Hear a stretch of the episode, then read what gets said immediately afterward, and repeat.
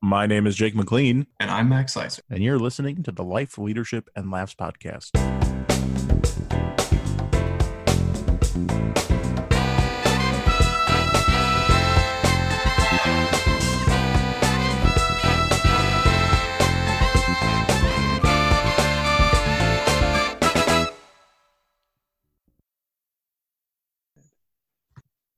Hey there, friends. Welcome back to the Life, Leadership, and Laughs podcast.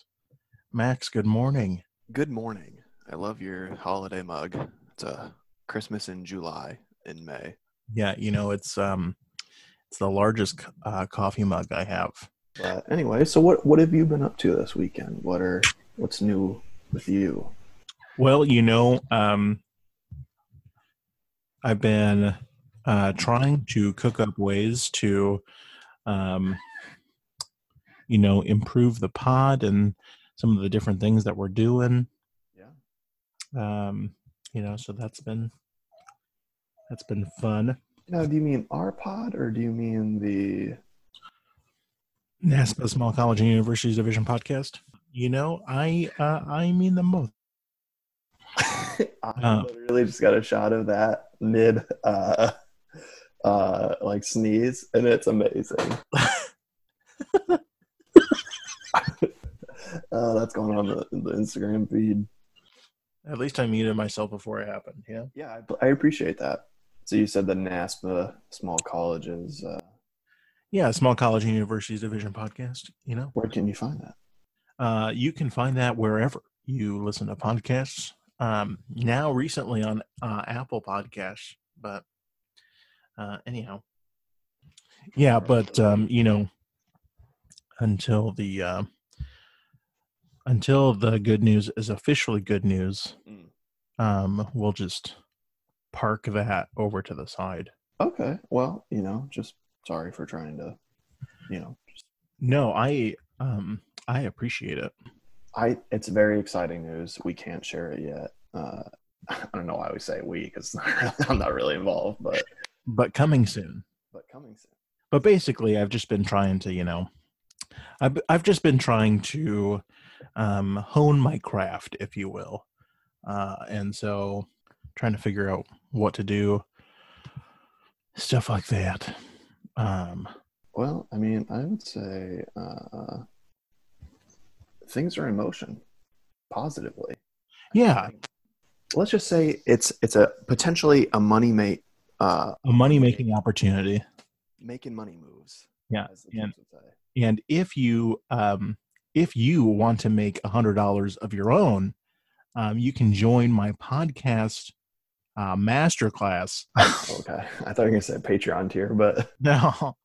Uh no. I have thought about relaunching the Patreon, but then I'm like, what would we do? Uh I just I have no idea. See, maybe we need to talk to Scatter Roots Designs to really get some of these, uh, some of this merch going on. Yeah. Um you know, honestly though, I mean, it would be pretty cool. it would be. Um let me pull up uh well, let's record. Uh let's Yeah. like really do the episode uh and we'll uh we'll kind of go from there. But I've got I've got millions and millions of ideas. Uh, And millions. and millions and millions and millions.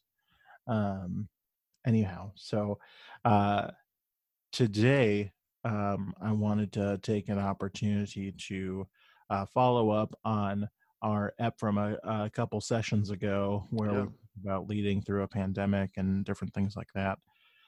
Because here we are, at least in Illinois, the stay-at-home order got extended. People are protesting. Um, Yeah. A federal judge like overruled our governor. Uh, Oh, really? yeah, but nobody knows what that means. So the stay-at-home order is still in place. Different stores are requiring masks uh, to even enter, um, and things like that. So shit is wild.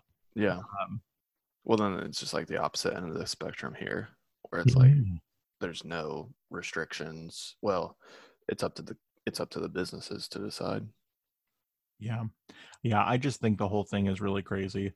Um, so you saw in the news, uh, President Trump ordered um, all the meat, uh, like packing, processing places uh, to be opened. Well, so um, I uh, saw. I'm going to pull it up. So our friend Stephanie had re-shared a uh, post of um, employees at the Smithfield plant in Monmouth protesting. Um, you know, they were holding up signs like "We want adequate testing." Um, you know, don't put us at risk. You know, Right. Monmouth is like one of the. Uh, it's a small, like rural community, but the majority of the community is um, Always there. of, of, of a bunch of different uh, races Yeah. uh, and so um, you know incredibly diverse community um, and so um, anyhow uh, they they're protesting and uh, things are you know people are in the community of monmouth are really worried that you know there's going to be a larger outbreak like we already have i think like 72 or so cases um, just in warren county Yeah. um, and we're thinking that the majority of those are from Smithfield. Smithfield. Yeah, and so with the plant being allowed to reopen, um, they can't practice social distancing and stuff like that. But you see all these uh, people protesting and um, you know asking for safer working conditions, uh, testing, and things like that. And um, there are people just being downright nasty Really though. and so um you know it's just so um it's it's got me thinking again about the question uh that Dietza asked and uh, I did post her episode Oh, cool. for her leadership philosophy so uh if you haven't caught that already uh check that out Yeah, it just makes me wonder like like that that community in Monmouth like is known for like the the meat processing plant of Illinois. Yeah. Like- I mean it's the largest employer in the in the county Yeah, I mean, and even in like rural northern Illinois, like my grandpa, who's a farmer, I was like, "Oh yeah, I've heard of Monmouth. Like that's like that's where people take their cattle. Like he, Yeah. a cattle farmer, but he knew of cattle farmers who were like, "Yeah, I, I have heard about Monmouth when I was looking at there for undergrad." And like, I mean, talk about like, I don't know, like the stimulating the economy component of it. I mean, I'm not an economist. I don't even think I said that right. economist Economist. Thank you. Uh, maybe I need a second cup, but I just don't know uh, that putting people back at work like that really stimulates the economy for the better in the long Yeah. run. In the short run, probably very much so. And yeah, it's. I saw that and I was just shocked because I mean, even just the amount of people that come to Monmouth that are truck drivers and are interacting with that facility and then taking it potentially elsewhere. you know who wants to buy meat that's coming from those places Right. And I have you seen I've seen things about like, well, does meat actually come from the United States or not? Have you seen like that's like a new conspiracy theory yeah. Like, no i haven't seen that Where's the beef? Like where's it coming from? i, I don't know I don't know. I'm not a beef farmer. Well, before we get too uh, down the rabbit hole in conspiracy theories about where's the meat, Let's Uh, just reel it back. yeah, we'll reel it back uh, because uh, you know uh, somebody uh, that I follow on social media said that uh, you know the virus has really brought out all of our true colors and just how we treat other people. Mhm. and um you know initially when all this was starting my philosophy right was just to like be present with other people just to like you know take care of yourself but now i think we're moving to the other stage where like everybody wants to assert their own opinion about what to do and how to be and uh, how other people should be and how things should be happening but um you know there's like little to no empathy going on around you know It really isn't. like the the time of the heart hunters and uh you know other feel good things uh you know are getting overrun by all of these uh, you know, just like really negative and toxic behaviors. Yeah, I mean, it's there is just no matter what I think is said on either side of the you know party, coin, whatever. Like it's just visceral, Yeah. visceral reactions to people. Like I saw a video this morning of just like people. I think it was in Michigan that were protesting, and it was just like downright like nasty. Yeah. Like, and I think like the the picture of the protest, I think in Colorado with uh like the nurse, like the two nurses that were like blocking the cars, like that, like could potentially be like a historical picture moving like like in the future. Like there were people protesting a virus and nurses who are trying to eradicate said virus. Hmm. It'd be really interesting uh, to bring on um, Dr. Uh, Zitla Rognes because she has studied all protests. I mean, that's that's a big part of her work is protests. hmm Uh, and for those who don't know, Dr. Zitla Rognes, she was our uh, com, com criticism professor. Mhm. Uh, and yeah, that's a lot of her work is like protests. So it'd be really interesting to hear her perspective on what the times are and like how this relates to history. hmm Yeah, I mean, it's just everything is just so nutty. It's so crazy. Um, and I've got a, you know, one of the in-laws, uh, one of Haley's family members, um, works at a Walmart. Oh, really? Yeah, and so uh, she was talking to us. Um, her store, uh, you know how they're like uh, reducing the number of people who can be at the store at one time. Yeah. Okay, so that sounds like oh, they're really doing their part. Um, guess how many people they can have in the store at one time? Walmart's huge. I mean, probably at least a thousand. Yeah, nine hundred and sixty-one people.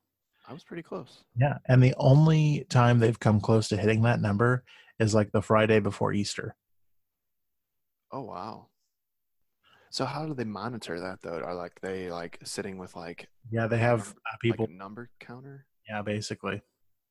That's wild. Yeah, I think it's a digital one, but yeah.